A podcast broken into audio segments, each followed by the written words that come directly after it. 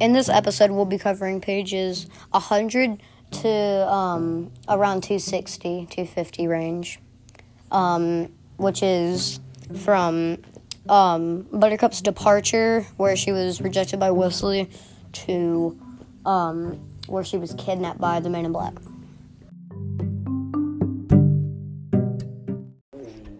Okay, this is the second episode of the T Spill podcast, and today we have the this, the same people from last episode. Hey, I'm here. and Uh, my name is Jack Larkin. yeah, so same people, nothing special. But in this episode, we'll be talking about um the middle of the book and um spoilers, the stuff like the Men in Black and Buttercup getting kidnapped. Oh my gosh, crazy. Yeah, she got kidnapped. I know it's crazy. I would have never thought. So that's what we'll be talking about. And yeah. Okay, so in this episode we'll be talking about the um the middle of the book and um we'll also be talking about um Buttercup when she was kidnapped and the man in black and what he does. So first let's talk about Buttercup getting kidnapped. What was your first reaction, AJ, to what she did? I don't know. I just like. I thought that it was a joke.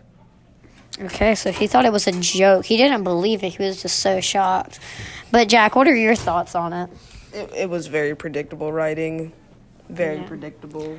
Well, Jack, if I told you it was supposed to be, that was William Goldman's intent, because it's a satire of, um, like, of a fairy tale. So, but yes, it was very predictable writing. So, what else, Jack?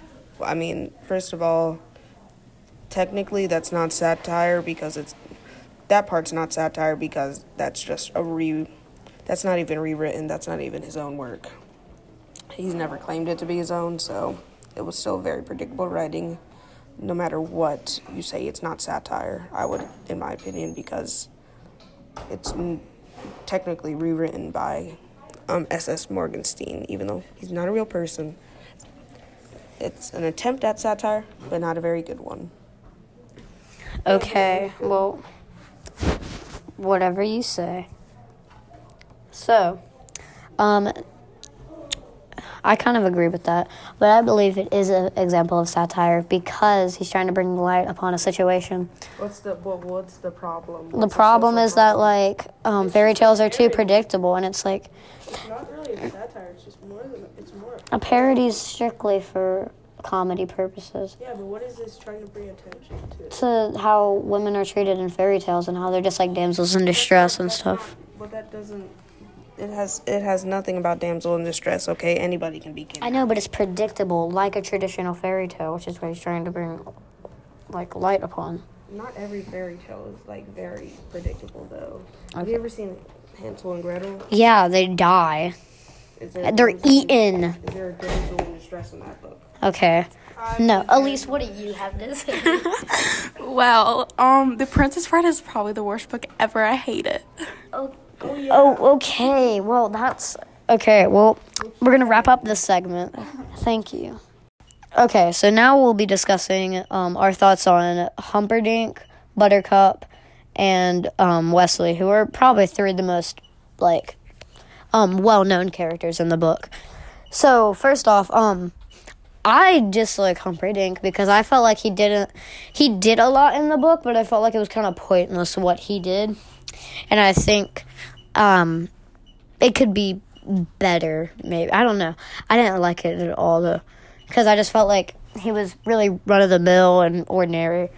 But with Buttercup and Westley, I, I liked them more, but I also thought they were too generic. And I know they're supposed to be generic, but like if I'm reading a book, I want it to be like good. I want it to be interesting and nice to read. I don't want it to just be, oh, here's another fairy tale. So personally, I didn't like them, all three of those characters that much, but I liked Buttercup and Westley more because I felt like they had more personality and did more stuff in the book compared to Humperdinck. So AJ, what are your thoughts on Humperdinck? I think that Humperdinck is a good character to add because he's like the villain in this mainly because he's like trying to steal Buttercup's love, but she won't give it to him. But because she's obsessed with Westley, but he talk, but he's just like an idiot because yeah, he's just is because he just steals um, Buttercup from Westley and like forces her into marrying him. Okay, so AJ, what are your thoughts on but- uh, Buttercup and Westley in the book? Like, what do you think about them? Like you said, it's just like a generic love story, but like I just don't like it. Yeah, neither do I. I can agree with you on that. I just feel like they just they're too generic and boring, and I feel like he, they should be rewritten. And I know it's supposed to be a generic fairy tale, but like they could make it a little more interesting. Because like I just got bored like really quickly through. I didn't I didn't like it, but I see what he was going for. But I personally disliked it. Okay, so we will. Um, this is our break segment where we be we will be quit quizzing AJ on his Princess Bride trivia. If he gets three out of five correct, then um, he knows the book. If he gets less, then he doesn't.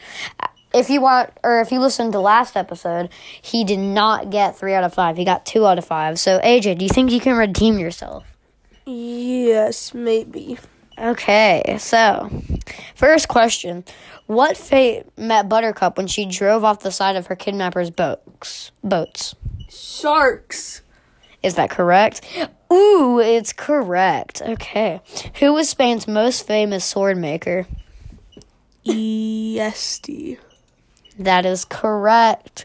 What does Count Rugen state as his purpose on his first visit to Buttercup's parents' farm? To learn the secret behind her cow's milk. That is correct. You have three out of five, so you're smart. But keep going. See if you can get a high score. Why does Humperdinck finally put Westley to death? Because Buttercup accused him of being a weakling. That is correct. How might Fezzik answer a statement such as "Run for your lives"? Uh, Do you want me to repeat the uh, uh, uh, question? okay. And bring all your wives. Correct. That's five out of five, ladies and gentlemen. Oh my gosh, AJ, the smartest Princess Bride book reader you've ever, ever seen. Congratulations, AJ. What will you, what will you say to some of your fans out there who would love to get this many questions right on their trivia? I never thought I could do it, but I did it because of all of you guys out there pushing me forward and making me do this. You heard it here, folks. AJ just kept going with your support. Thank you for listening to this break segment. okay, in this final segment, we'll be giving our finishing thoughts on the middle of the book about like um, Buttercup getting stolen and Westley um, and the Man in Black and all that, and our final thoughts. So I'll leave it off. Um, I personally thought it was way better than the beginning of the book because it wasn't boring and it wasn't dragged out, but it still wasn't great. But it at least had some action and story, which made it like interesting. Even though if it wasn't that, if it didn't interest me, I could see why some people would be interested about it.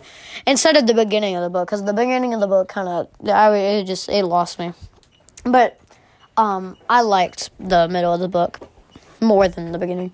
And the character like um like how the characters just like kind of grew into their place, I guess, like developed, like how the characters developed. I felt like that was cool, like watching like Westley and stuff like try to save Buttercup and Humperdinck like kidnap her and all that. I thought that was pretty cool. So AJ, what are your thoughts? I I liked the middle of the book like the most because it was the most active and it just had all of like the parts combining and like it just was more enjoyable than like this guy explaining his life even though it's not real. So I just like the middle of the book because it just has the most action and it has it just got it just caught me there. Like that's the part where I got more hooked into the book. So yeah, that's why I enjoy the middle part of the book. Yeah, I can agree with that because it just it developed the book. It made I can see why like people actually like the book because in the beginning of the book it just I it was very boring. And the same thing I said about the character development. It was like cool to see like all the characters like really like br- like develop and become like actual full-fledged characters that had like plots and stuff. I thought that was cool. So those are my finishing thoughts on the middle of the book. So thank you for what or listening to my podcast.